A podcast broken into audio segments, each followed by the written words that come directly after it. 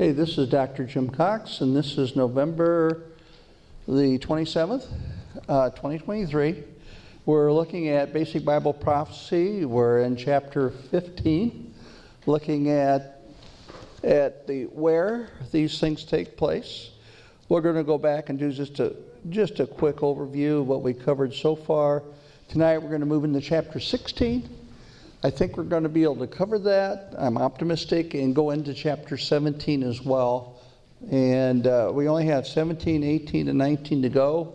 And I think we're going to be able to get through those uh, pretty quickly, I think. So, last time we left off, we were in actually chapter 15 at the end of it. So, let me go there. And in fact, when we ended looking at uh, ended our second class last night, second hour. We just finished the table on page 181 in the book. However, before that, we had talked about, uh, and I'll, I'll, go back to the beginning of, of uh, chapter 15. Uh, the first thing that he brings up in the chapter here is the centrality of Israel, and we talked about that. You have a handout that shows the special place that Israel holds in the heart of God. He calls Israel his treasured possession. He calls Israel the apple of his eye. He says that Israel is engraven on the palms of his hand, that he will never forget Israel. And we know as we looked in, in Jeremiah 31, starting at verse 35, that in order for Israel to cease as a nation, all the planets and their orbits, the sun, the moon would all have to be wiped out, basically. And that's not going to happen. And so it's another way of saying that Israel's going to survive. And so when we look at what's going on over there with the war, war in the East, we know that God has his hand on Israel, and Israel will survive. We also talked about how what we see over there leads to the Gog and Magog war that we see in Ezekiel 38 and 39. And your authors talk, Ron Rhodes talks about that on page 178. And we talked about it and reviewed that again. And of course, we have a, had a handout that re, kind of reviews that and gives an overview. And then we also went through the table on page 177, which looks at major prophetic events for Israel. And uh, I'll read through these very quickly. Israel was prophesied to be reborn as a nation, and that happened May 14th in 1948. And we looked at Ezekiel 37 at the prophecy of the Valley of the Dry Bones. Following Israel's rebirth, Jews, um, I'm looking on page 177, by the way, on the table. Following Israel's rebirth, Jews were prophesied to stream back to the Holy Land from every nation of the world. And this has been happening yearly since 1948 people say, well, but they're not spiritually alive. They're, they're not, they don't trust God. They're secular. That's what the Bible predicts. They don't have the breath yet, as we see in Ezekiel 37. And then a military coalition of Russia and Muslim nations will invade Israel, and that's the Ezekiel 38 and 39 war. God watches over Israel, and he will neither slumber or nor sleep. Psalm 121 4. No weapon formed against Israel will prosper. Isaiah 54 17. A Jewish remnant will convert to Christ at the end of the tribulation period. And so, in reference there is in Zechariah 12 2 through 13 1. And again, we looked at these last time. Israel will experience fulfillment of all covenant promises in Christ's millennial kingdom, and that includes the Abrahamic covenant, the promises there, Davidic covenant, the promise to David that someone from his family would always be on the throne forever, and also the new covenant that God's Spirit will be poured out and God's law will be written on their hearts. That'll all be fulfilled. Also, the land covenant that's given in Deuteronomy chapters 29 and 30, that they never inherited all the land promised to them. When we talked about the centrality of Israel, we also looked at verses said this land is God says this land is my land. I'm only giving it to who I want to, but it's my land. He's never given up his possession of the land. And so we, sit, we looked in Joel 3, where one of the reasons he gives for wiping out all these nations coming against Israel is they divided up my land. And so he still lays claim to it. And then we looked at uh, the Antichrist will head up a revived Roman Empire. And we spent some time on that last time going through verses in Daniel.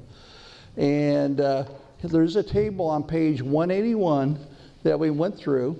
And I'll just read through the table very quickly again as a review. The revived Roman Empire on page 181 says the Antichrist will reign over this empire. It will be composed of 10 nations.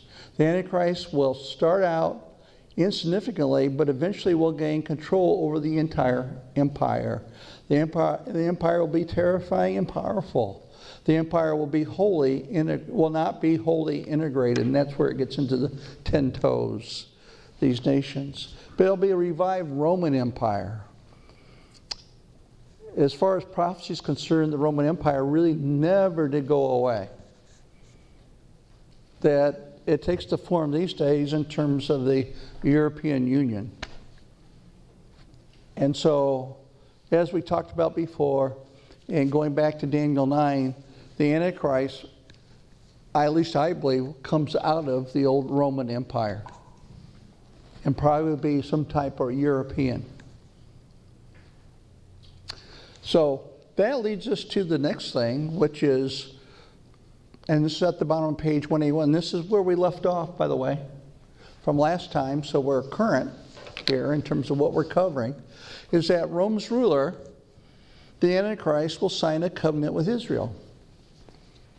And so he cites here Daniel 9 24 through 27, and this is the central prophetic scripture that deals with this and also sets the length of the tribulation. Let's look at it. I'm going to read it for us. You can just listen or you can follow along uh, in your Bible. Daniel 9, starting at verse 24. 70 weeks are decreed about your people and your holy city to finish the transgression, to put an end to sin, and to atone for iniquity, to bring in everlasting righteousness, to seal both vision and prophet, and to anoint a most holy place. Know therefore and understand that from the going out of the word to restore and build Jerusalem to the coming of an anointed one, a prince, there shall be seven weeks. Then for 62 weeks shall be built again with squares and a more, but in a troubled time. And after the 62 weeks, an anointed one shall be cut off, and that's referring to Christ, and shall have nothing. And the people the prince who is to come, and the prince who is to come is the Antichrist, shall destroy the city and the sanctuary. Well, who were those that destroyed the city and the sanctuary? That was Titus, Roman general in 70 AD. So it says this is where the prince to come will come from, from the same people. The people of the prince who is to come shall destroy the city and sanctuary. Its end shall come with a flood, and to the end there shall be war. Desolations are decreed, and he shall make a strong covenant with many for one week. Remember, we're talking about weeks of years here for seven years. And for half the week, he shall put an end to sacrifice and offering. So, right in the middle of the seven years, he stops any sacrifice and offering by the Jews. And that's how we know this week he's making a covenant with is referring to the Jews. And at the beginning of it, it talks about uh, that this refers to the, uh, at the very beginning, to your people in the holy city. So we know the context here of who these people are. And then it says, And he shall make a strong covenant with me for one week, and for half the week he shall put an end to sacrifice and offering. And on the wing of abomination shall come one who makes desolate until the decreed end is poured out on the desolator. And so we see that he makes desolate means that he desolates the temple itself. We'll talk about that in a moment. Now, you have an annotated version of this. It's called the 70 Weeks in one of your handouts. I handed out earlier on when we covered it. I forgot to write down the number here, but let me look. I can, I can find it, what number it is. Let me look here. Um, it's handout 46. So if you want to go and look at this passage annotated by me, after each phrase, I tell you what it means. And there's a diagram that shows the 70 weeks. And it predicts to the day when Jesus will go into Jerusalem on Palm Sunday, which was March 30th, 33 AD. And also, we know from that when Jesus actually dies as well, when he's cut off. And so, when Jesus spoke to the, at the end of chapter 39 of Matthew, at the beginning of chapter 24, he says, You should have known the day of your visitation. Why? They could have figured out from the book of Daniel to the day. And Jesus knew the day prophetically that he would go in on a donkey and declare himself to be the Messiah. I don't know if that doesn't give you some goosebumps or something, knowing that exact day prophesied in the scripture to the day when Jesus went in. And of course, he goes in, in the, on, a, uh, on a young donkey, which fulfills Zechariah 9 9, that he would, the king would go in that way. So, but if you want to review this passage in more detail, again, we're just doing an overview. It's kind of a review of what we've already covered. Go back to handout 46 and take a look at it. And you'll see in detail how that's laid out there. So we have the agreement with the Antichrist. And as he points out here, he says this it's interesting thought. On page 182, he writes, Ron Rhodes, second paragraph, he says, such terminology has led some prophecy scholars to conclude that the peace treaty or covenant will enforce an imposed peace between Israel and any remaining Muslim peoples the military might of the revived Roman Empire will enforce the covenant. The idea is if you disobey the stipulations of the covenant, you will do so at your own peril. So interesting insight there. I wouldn't, I wouldn't fall my sword over it or anything like that. Uh, you know, it's uh, it could be very voluntary. You know, there's some that believe that the, the a lot of the secular Jews will mistake the Antichrist for the Messiah. And that's why it's called the Antichrist, the false Messiah, the false shepherd. And so it's thought that there'll be the spirit of delusion that, that Jesus talks about, or, excuse me, Paul talks about in uh, 2 Thessalonians chapter 2, spirit of delusion. They would, they would believe the lie. And so that might be it. Uh, we know that Satan is active. He possesses the Antichrist at the beginning of this period. And he has a cohort coming along aside called the false prophet, which many people think would be an apostate Jew of some sort, which would cause, he causes the peoples of the earth to worship the beast. Well, how would the Jews do that? Well, the Jews might do it if they had an apostate Jew saying, This is the guy, even though his pedigree would be a Gentile. So again, it's a, it's a spirit of deception that's going on. And also understand that most of the Jews would be secular. They would not know biblically what the qualifications of the Messiah would be. They might take the word, though, of this guy that can perform miracles. It says in Romans 13 that this false prophet will be able to call fire down from the sky. And that'll be a confirmation that you need to worship this beast. We'll talk more about that because we got to get into the image here of the beast here in a second. But the next point he makes here in the book on page 182 is that the Jews will rebuild a temple in Jerusalem. How do we know this? Well, we have a number of references to it. For example, in Daniel 9:27 that we just read, oh by the way, I wanted to say one more thing. You have a handout that I gave you number 56 and it's called The Covenant of Death. And a lot of prophecy teachers, including myself, believe that in Isaiah 28, Isaiah is describing a covenant that Israel will make with some false leader, and he calls it a covenant of death. So if you go through that handout, I annotated Isaiah 28. That is, each phrase, I tell you what it means after it. You can go back and review it on your own. Isaiah 28. And so some prophecy teachers refer to this as the covenant of death. Why? Because right in the middle of the covenant, and as it talks in Isaiah 28, the Antichrist breaks it. And then he turns his back on the Jews and tries to exterminate them. So they go into an agreement with someone they don't realize is a deceiver. And one that would, under Satan's power, try to create the Holocaust all over again. Why? Satan wants to stop God's plan. Satan wants to make sure if he can eliminate the children of Israel, then the kingdom promises cannot be fulfilled. And in his own way, deluded way, Satan thinks that if that can happen, he can keep Christ from sitting on the throne. We know that that's not going to happen. We know that Jesus will sit on the throne, and the Jews are going to be preserved. At least a remnant of Jews will be preserved. We'll talk more about that in a little bit. Go ahead, Margaret. Question. Jan, you have a question?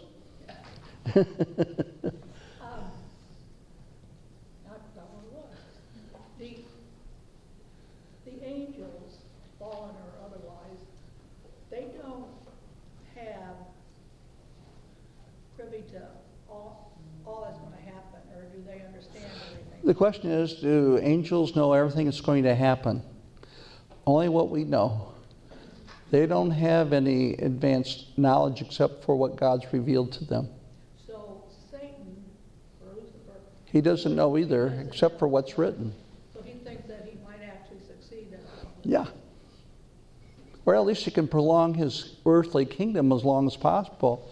Remember, we talked about, you have, another- have another handout on Satan. It- I can look it up, but I, I show you where Satan is called the prince of power of the air, 2 Corinthians 4 4, the God of this world in Ephesians 2 2. He's called the ruler of this earth in, uh, in John 14 30. And it says in 1 John 5 19, it says that, that the whole earth is in the power of the evil one. In Matthew 4, when he had Jesus on the top of the temple, he says, Look at all these kingdoms. All you have to do is worship me, and I'll give them to you. Well, that was a bona fide offer. I mean, it would have been a worthless temptation if it wasn't true. So, God in sovereignty has allowed Satan to have rule right now over this earth. But that will change. Christ has already positionally had the victory through the cross. But physically, Satan will be defeated. And we know that at the beginning of the millennium, when Christ comes, he'll defeat Satan. And Satan will be stuck in the abyss for a thousand years. And where do the false prophet and the Antichrist go? The lake of fire. And when Satan is thrown in there a, a thousand years later, after his rebellion, he's let loose, it says the Antichrist and the false prophet are still there. They're not annihilated, annihilated, folks, as some would think. They're still there after a thousand years in the lake of fire. So, what we see next, as he points out here, is that a temple is built. Daniel 9:27, and he shall make. Oh, by the way, Jan, did I answer your question? Yeah. Okay, good. And he shall make a strong covenant with many for one week, and for half the week he shall put an end to sacrifice and offering. and it's thought there, since there's a sacrifice and offering, that a temple would have to be in place. In Matthew 24 15, excuse me. So when you see the abomination designated spoken of the prophet Daniel standing in the holy place, let the reader understand. So Jesus refers back to a prophecy in Daniel and about the abomination of desolation, and he says, standing in the holy place. Well, the holy place could only be one place, and that would be in the temple. So a temple would have to be built. Revelation 11 1. Then I was given a measuring rod like a staff, and I was told, Rise and measure the temple of God and the altar and those who worship there. So here we have, of course, this is John speaking, and he sees in Revelation 11 that a temple.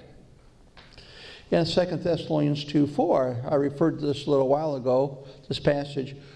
Who opposes and exalts himself, talking about the, the son of lawlessness, that is the Antichrist? Who opposes and exalts himself against every so called God or object of worship, so that he takes a seat in the temple of God, proclaiming himself to be God. So we have indication in Scripture that there's a temple that's going to be built.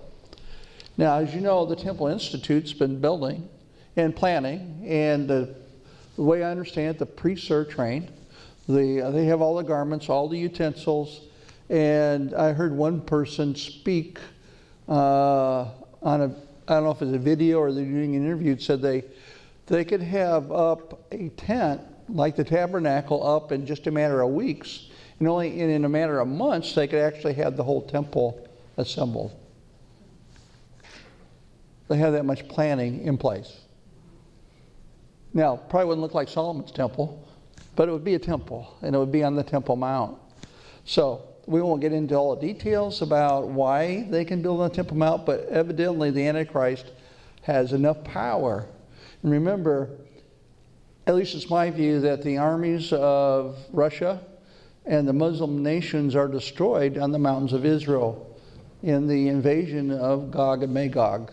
That's in Ezekiel 38 and 39. So the Muslim nations would not be a problem, and Russia would not be a problem. And with the consolidation of power by the Antichrist, he would have enough power to be able to say, go ahead and build it. Now, what happens to the Dome of the Rock? Well, maybe it's destroyed during this period because in the first half of the the uh, tribulation, there's a lot that goes on. it's very possible it could be destroyed. Or it's possible that because of his power and the lack of any power of the Muslim nations because of no army, that it could be removed and the temple built in its spot. We don't know for sure, but evidently he has the power to make it happen. But when they get the go ahead, it can be constructed very rapidly. And, and in fact, it's going to have to be within the three and a half years because we know that sacrifice and offerings are going on because in the middle he says, Stop. Cease. And he claims himself to be God. He said, If you're going to worship, you worship me. And of course, by worshiping him, Satan's worship, right? Because he looks to Satan as his God, and he's possessed by Satan.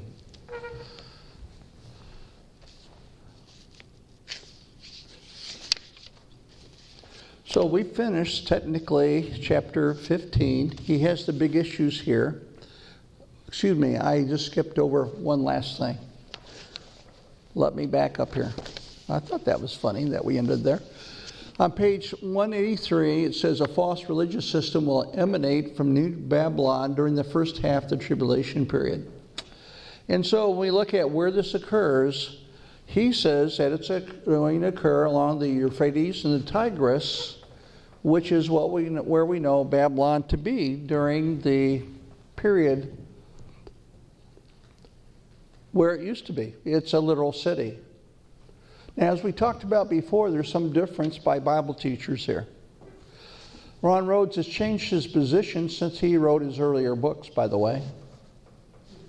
And he was under the same impression that I am that the false religious system would emanate out of Rome, probably the Roman Catholic religion. Remember, when the rapture occurs, any true believers that occur in, Catholicism will be gone.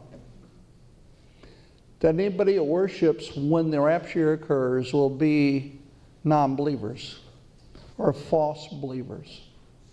And so this religion is going to be a what we call a syncretic religion. That is, it's going to be a blend of different religions. Even today, there's Chrislam, a kind of a blend of Allah and, uh, and the true God of Israel. We believe Allah is not the same God. Why? It tells us in, in 1 John that if you don't accept the Son, you don't know the Father either. And they don't accept Jesus as being the Messiah. They only believe that he actually died on the cross. They think was an impostor of some sort. I won't get into all that on Islam, but, but it will be a mixture of religions. A little Hinduism thrown in there, most likely. Shintoism thrown in there. Whoops. Don't want to drop that. And so uh, there'll be a mixture. Jim, Yes, go ahead. the Tom. Pope has already said that we're all worshiping the same God. We call him different names. Right, right. Open the door for Right, exactly, exactly. And if you're uh, in Hinduism, you can, they got many gods, so you can just work them right in, no problem. know, whatever. But you're right, thanks for bringing that up, Tom, that uh, so we're all worshiping. There's many ways to get to the same place, right? They think. Yet Jesus said, I'm the way, the truth, and life. No man comes unto the Father except by me. Acts 4:12 says there's no other name among men among men by which you might be saved uh, under heaven by which you may be saved. Uh, 1 Timothy 2:15 I think says there's one man there's one mediator between God and man the man Christ Jesus. Pretty unique. And it makes sense, right? When you sin against an infinite God, it has to take an infinite payment. So when there's sin against an infinite God, it's an infinite payment. You can't work your way to pay for that penalty. For the wages of sin is death. This is in Romans 6:23. But Jesus came along, fully man and fully God, and it tells us in Hebrews that he was the perfect sacrifice. He paid the penalty once and for all, forever. And that's the only way to salvation is through Christ. So it doesn't even make sense that these other ways to God would even work. They can't pay the penalty. You can't do it by works, huh? It says in the Quran that Allah has no son. Yeah, right. Yeah. Yeah, that's true. They don't believe in the Trinity. It's all is one. That's it. There is no payment for sin. So even thinking about it, the only payment for sin is accepting the sacrifice to Christ for us. And he's taking our place. And, and we call that, we could give it a technical term, propitiation that God takes away God's wrath and satisfies the penalty. And so it says in, in Romans 5 1, it says, Now we're at peace with God. We're no longer under his wrath. Only, only our relationship with Christ can do that. No other religion. In fact, we don't even call Christianity, it's a relationship with Christ and with our God. I got off on a little rabbit trail there, but if you're listening on this, if someone's listening on the internet, hopefully know the difference between true faith and a false faith. I totally believe that these other religions are motivated by Satan. And it's a, just a form of deception. And it will occur even worse during the tribulation period because all true believers will be taken out. And so, as someone said, all hell will break out because that's what's left. So, in any case, let's get back here to the next topic. I got a little off on there, but this false religion, let me read the first the first verses in Revelation 17, 1 through 6, it describes this false religion. Then I'll point out something here. By the way, when it uses uh, seas, it says seed on many waters. In Revelation 17, 15, it says, And the angel said to me, The waters that you saw where the prostitute is seated are peoples and multitudes and nations and languages. So when you heard the word sea, it's talking about those out in the world, the nations, the Gentile nations. All right, so Revelation 17, 1 through 6. Then one of the seven angels who had the seven bowls came and said to me, Come, I will show you the judgment of the great prostitute who is seated on many waters over the nations. Okay? With whom the kings of the earth have committed sexual immorality, and with the wine of those whose sexual immorality into a woman. Let me back up. And the wine of those, let me back up here again. With whom the kings of earth have committed sexual immorality, and with the wine of whose sexual morality dwellers on earth have become drunk. I skipped down a line, I got confused, sorry. And he carried me away in the spirit into a wilderness, and I saw a woman sitting on a scarlet beast that was full of blasphemous names, and had seven heads and ten horns. The woman was arrayed in purple and scarlet and adorned with gold and jewels and pearls, holding in her hand a golden cup full of abominations and the impurities of sexual immorality. Now realize the sexual immorality is a is talking about spiritual immorality is having relations with false religions. God always uses that type of metaphor to describe this type of thing going on.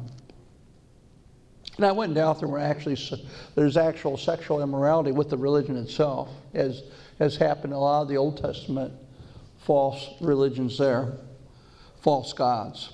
And on her forehead was written a name of mystery Babylon the Great, mother of prostitutes and of verse abominations. And I saw the woman drunk with the blood of the saints, the blood of the martyrs of Jesus. When I saw her, I marveled greatly. And so this church, whether it be in Babylon, which Ron Rhodes thinks, or in Rome, where I think it may start, is going to martyr anyone that doesn't join the church. It's full of the blood of the saints. So, what we see in the first half of the tribulation, the first half, we see martyrdom, but it's not from the Antichrist so much as from the false church. If you go on to read in chapter 17, it tells you that the beast is in, is in, in cahoots with the false church. He himself is getting power by associating himself with the false church. It helps him gain control over all the peoples. And so we see this false religious system emanating. And he says, from New Babylon, I think it also could be Rome. And if you follow this idea of Rome, then we believe that when he invades Jerusalem and conquers it, he sets up his capital temporarily in Jerusalem. But then at the same time, he's building an economic capital in Babylon, where eventually we see in chapter 18, he locates his headquarters to control the buying and selling of everything that's happening on the whole earth. So I tend to go with the Rome, Jerusalem, and the Babylon locations. He has gone with some of the other prophets teachers saying, no, it's all in Babylon. And I think one reason he believes that is because remember, the mother child religion started in Babylon. And so maybe it's going back there. We see in, in Zechariah, in uh, I think this is it chapter 5, I forget exactly, but you see the woman in a basket. It stands for evil, and the, and the, the, the top of the basket is pushed down. And where does it go back to? Babylon. Evil goes back to Babylon. So, so it could be there, uh, it could start out as a religious type of capital and then move to an ec- economic type of capital. In Revelation 17 is followed by chapter 18, which discusses the economic capital. So we see at the very end here, then in chapter 15, he discusses that. And he has on page 184, he has the big issues. He says Israel lies at the heart and center of Bible prophecy. Israel will one day be attacked by a coalition of Russia and Muslim nations. God will destroy the invaders. The Antichrist ruler of the revived Roman Empire will sign and force a strong covenant with Israel. The Jews will then rebuild their temple in Jerusalem, and the false religious system promoted by New Babylon will deceive countless people worldwide. Well, let's move on to chapter 16. I got a few more minutes here in the first hour. So, and again, we're talking about kind of review some of the major events and where they take place at. So, let's go back here to chapter 16. His first point he makes on page 185 is that a Jewish remnant will escape from Jerusalem after the Antichrist desecrates the Jewish temple. And he has here in the first paragraph underneath that on page 185 says, Jesus warned in Matthew 24, 15 and 16, he says, The day is coming when you will see what Daniel the prophet spoke about, the sacrilegious object that causes desolation standing in the holy place. Reader, pay attention. Then those Judea must flee to the hills. And we believe that's going to happen right in the middle of the tribulation from the Daniel 9:27 prophecy.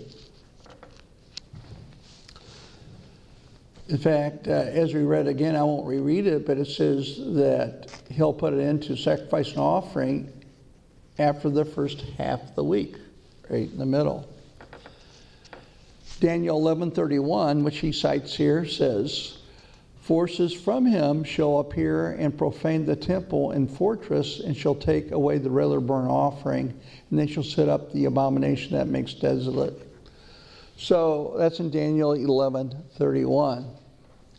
In Daniel 12:11, he says, "And from the time that the regular burnt offering is taken away and the abomination that makes desolate is set up, there'll be 1,290 days."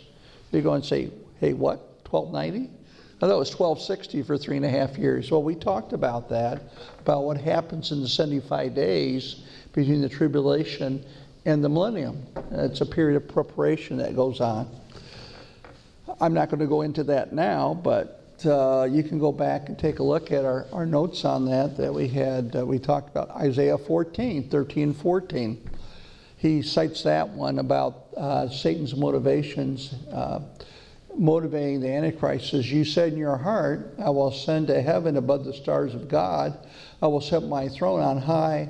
I will sit on the mount of the assembly in the far reaches of the north. I will ascend above the heights of the clouds. I will make myself like the Most High. As we talked about, that's when Satan rebelled. But also, that's the attitude of the Antichrist because he's possessed by Satan. And also, he cites Ezekiel 28 and we talked about this previously. This is where Satan, again, rebels, another picture of that. And uh, let me go ahead and read some of that. Ezekiel 28, I'm going to start at verse 2. It says, Because your heart is proud, you have said, I am a God. I sit in the seat of the gods, in the heart of the seas. Yet, but you are a man and no God, though you make your heart like the heart of God. You are indeed wiser than Daniel. No secret is hidden from you. By your wisdom and your understanding, you have made wealth for yourself and have gathered gold and silver in your treasures.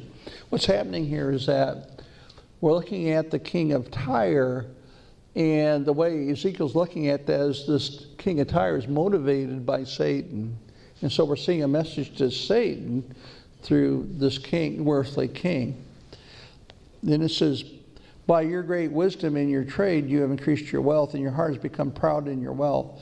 Therefore, thus says the Lord God, because you make your heart like the heart of a God, therefore, behold, I will bring foreigners upon you, the most ruthless of the nations. They should draw their swords against the beauty of your wisdom and splendor. Uh, I think he would have been better off, actually, when you get to verse 12, in Ezekiel 28, it talks more directly about Satan there. Let me go back to that. I think he should have cited a little farther in the passage there than he, he cites in the book. Let me go back there a second. Let me get my Bible open here.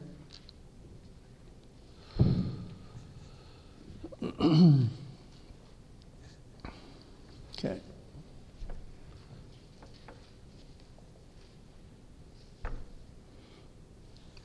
Okay, let me go to that.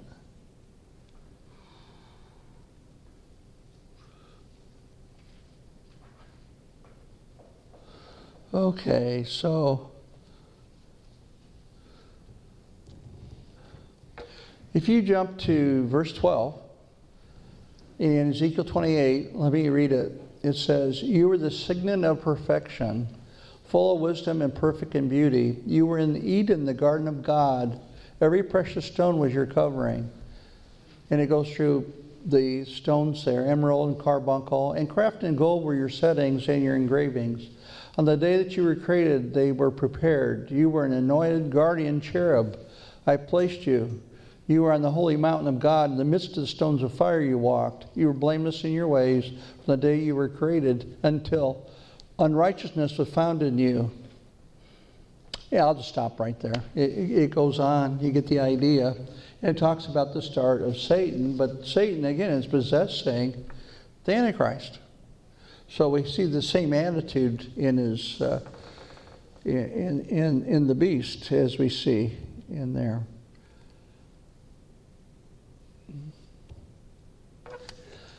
Part of this desecration, besides claiming himself to be God, will be that an image is created and put in the holy place.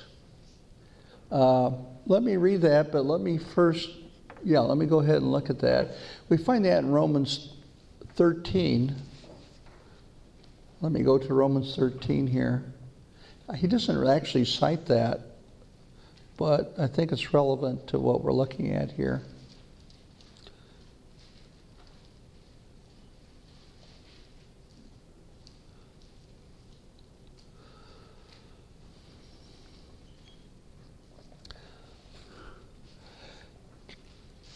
Okay, Romans 13, and uh, I don't mean Romans, I mean Revelation 13. Huh. I, I'm reading this, I'm thinking, this doesn't sound right. Something's wrong here. I'm going, I, by the way, I just want to see if you guys are paying attention. That's what I always told my students when I was teaching, and they catch me and I'd do something in there, and I said, I just want to see if you're paying attention to what I was doing. Okay, let's go to Revelation here, where I should be. Revelation 13. Okay, here we go. In verse 14, it says, And by the signs that is allowed to work, talking about the false prophet, in the presence of the beast, it deceives those who dwell on the earth, telling them to make an image for the beast that was wounded by the sword and yet lived. And it was allowed to give breath to the image of the beast, so that the image of the beast might even speak and might cause those who would not worship the image of the beast to be slain. So, part of this abomination, the desolation that occurs, may be this image that's stuck in the temple that actually could be a hologram. People talk about AI now, artificial intelligence, that ability. But something that is very convincing, they'll people see it, they'll believe that's alive. It's kind of like when um, Antiochus Epiphanes, we talked about him in around 167 BC. He invaded the temple he was a Seleucid. Uh, when Alexander uh, the Great died, he had four generals. And they divided up. The Ptolemies went to Egypt, and, uh, and the Seleucids went to the Syria area. And so he invades uh, Jerusalem. And there's a story behind that. I won't get into that. But, but he decides he hates the Jews and he desecrates the temple by pouring the blood of a sow over the altar and setting up an image of Zeus in the temple. It's a type of what's going to happen with the Antichrist. And so we see the same kind of thing happening with the Antichrist. Going in and desecrating the temple. He himself as the desolation, declaring himself to be God, and then setting up an image in the temple itself to be worshiped, to represent himself. We're going to have to stop there right now. We're out of time for this hour. Let's take about a 10 minute break and then we'll continue on. I think we can finish up chapter 16, maybe hopefully move into chapter 17. We'll see where we go. Not promising. We might be able to get there. So let's take a break for 10 minutes and I'll get started again. Can I get a book for Paul Brown? Yeah. If you don't have one, No, I I, can share mine. I have him tell me he has to come three times to be regular. Is there enough there that I can take one for him tonight? Yeah, Okay. just tell me he has to come back two times. Hi, Trish. thing with you that I learned Let me, let me go ahead and shut this off while, so it's not on the tape here.